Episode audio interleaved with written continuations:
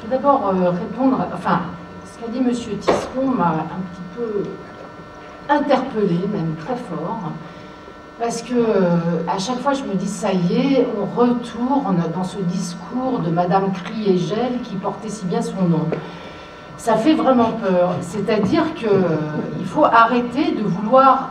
C'est extrêmement inquiétant ce discours. On considère que les parents sont des crétins et qui est un discours un petit peu de contrôle de ce que diraient leurs parents aux enfants. Moi, je trouve ça invraisemblable, excusez-moi, mais ça, ça, on va tranquillement vers une espèce d'habitude de censure sauf qui ne porte jamais ce nom. Et euh, il faut faire très attention parce que nous, nous sommes dans la création, et la création, quand on commence ce contrôle, c'est toujours sur nous que ça tape. Toujours. Et alors, c'est comme si vous disiez, actuellement, dans, ce que voulait Madame Criégel et dans ce que vous dites à nouveau aujourd'hui, on veut faire Cyrano, ah ouais, mais attendez, Cyrano va pas mourir et puis va épouser Roxane. C'est exactement ça. Mais dans le discours, après, quand c'est repris dans la presse et tout ça, c'est ça que ça donne, monsieur Tisserand. Faites attention à ce que vous dites. À part ça, le patrimoine, moi j'adore, j'adore le patrimoine, donc je n'aurai pas ce discours-là, euh, parce que je trouve qu'il faut les deux. Nous, on est, euh, enfin, moi je suis là pour parler des auteurs, des scénaristes, des réalisateurs. Et qu'est-ce qu'on défend, nous? La liberté d'expression, la diversité. C'est dans le patrimoine, c'est une chance d'avoir eu de grands auteurs du passé pour pouvoir faire le patrimoine que nous admirons tellement. Et puis, il faudra bien faire un patrimoine du présent pour les générations futures. Si on ne fait pas du présent, il n'y aura pas de patrimoine, il y aura des antiquités, et puis c'est tout. Et alors, euh, faut, on espère qu'on ne va pas dans une époque de futurs archéologues. Il faut que euh, les générations futures, on espère, seront fiers de notre présent. Donc nous allons parler un peu du présent.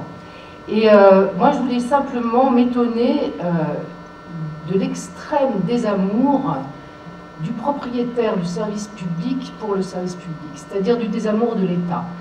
Alors c'est un grand jeu de taper sur le service public, c'est absolument incroyable. Chaque fois, chaque fois, ça tape sur le service public. On sait que sans le service public, ben, il y aura un service privé qui est condamné au triomphe, donc qui est condamné au succès des émissions entre la pub, parce que c'est comme ça que ça marche. Et nous, nous avons un État propriétaire qui repart les salons, mais qui ne pense pas au moteur. Alors on est quand même très embêtés. Parce que euh, la création, c'est comme vous le savez, un pourcentage du chiffre d'affaires des, des, obligations de production, de création et de diffusion, et c'est un pourcentage du chiffre d'affaires des chaînes. Encore faut-il qu'il y ait un pourcentage. Donc notre propriétaire, tout d'un coup, crée la TNT, c'est-à-dire c'est formidable, c'est des nouvelles chaînes, tout ça, mais diminue la redevance. Et puis tiens, il y a un pote qui m'appelle, oh, il, a, il a fait sa toiture, la toiture de son château, il ne veut plus payer sa redevance. Alors hop, on exonère les résidences secondaires, et franchement, moi j'en ai une, ça m'est jamais demandé. Enfin, c'est hallucinant de demander ça comme, comme exonération quand même. Bon, après, il y a une nécessité absolue, c'est de faire du sous-titrage, et ça, c'était nécessaire, et on en est très content pour les gens qui ont des difficultés d'audition. Très bien, ça coûte 9 millions d'euros, mais tout ça c'est pris dans la cagnotte. il faut un beau jour se dire, ça se finance ce machin-là. Si on veut que le bateau avance, il faut le financer. Et puis, alors il y a une magnifique galerie des glaces. Ouais. 90 millions d'euros. Voilà. Alors, et puis, alors, euh, il faut aussi que les stations régionales vivent. Alors, c'est un préciput. 30% du chiffre d'affaires de la 3 échappe aux obligations de production le savoir. On crée comme ça des, choses qui sont que personne ne connaît. 30% disparaît du pourcentage qui est obligatoirement investi dans la création. C'est quand même énorme. Et personne n'y pense. Et puis, il faut une chaîne parlementaire. Et puis, alors, les sénateurs ne peuvent pas traverser la rue, il faut une chaîne du Sénat. Et hop, et tout ça, c'est quand même énormément d'argent. Et où va la création? Où va la télévision? Comment peut-on, comment un État responsable peut-il diminuer la redevance en créant de nouvelles chaînes? Enfin, rêve là. Donc, il faut vraiment que, alors, par contre, ils sont très très attentifs à la galerie des glaces, qui sont les émissions politiques, leur effet miroir, ça c'est très important. Mais ça n'est pas les émissions politiques, même pour une élection aussi importante, enfin comme cette année, où nous allons voter sans arrêt. Les émissions politiques, c'est pas ça qui fait le patrimoine, c'est pas ça qui fait euh, la création, c'est pas ça qui fait la télévision de demain. C'est quand même un financement des créateurs et ce financement veut dire aussi que l'État ne se mêle pas de ce qui ne regarde pas, c'est-à-dire ne contrôle pas, n'impose pas, ne fait pas qu'il y ait une chaîne de, de, trouille de ce que va dire le propriétaire, et donc il n'y a plus la liberté d'expression. La diversité des programmes dont parle Eric, et vraiment, nous on est content, on est très content de ce discours-là, parce que là on voit bien qu'il y a une volonté de à la fois et de divertissement et de culture et d'aller sur tous les publics et d'avoir un véritable contenu de service public. Mais pour ça, il ne faut pas qu'il y ait un système de trouille qui se mette en place parce que l'État a envie de contrôler les contenus. Il n'y aura pas de diversité s'il n'y a pas une liberté d'expression et si les auteurs ne peuvent pas exprimer leur point de vue sur la société, même si ce point de vue n'est pas rose bonbon, monsieur Tisseron, quelquefois le point de vue n'est pas rose il doit être étayé. Non, je sais, je sais pas. Excusez-moi, je ne vais pas vous attaquer, mais ah, il faut laisser les créateurs exprimer leur vision du monde.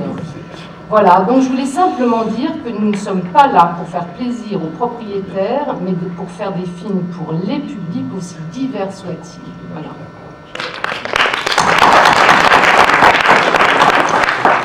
Bien le propriétaire paye et ensuite ne regarde pas ce qui est. Il, il ne regarde pas, il n'a jamais regardé la non, il ne regarde pas ce qu'il paye.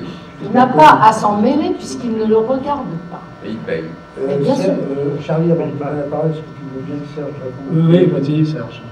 Oui, très vite. Alors, euh, ne vous trompez pas, ne vous trompez, ne vous trompez pas d'ennemi. Et euh, votre discours, en effet, euh, mobilise les émotions, mais trop d'émotions peuvent empêcher de penser. Tout d'abord, sachez qu'à propos de... Tout d'abord, sachez qu'à propos de la commission... Sachez d'abord qu'à propos...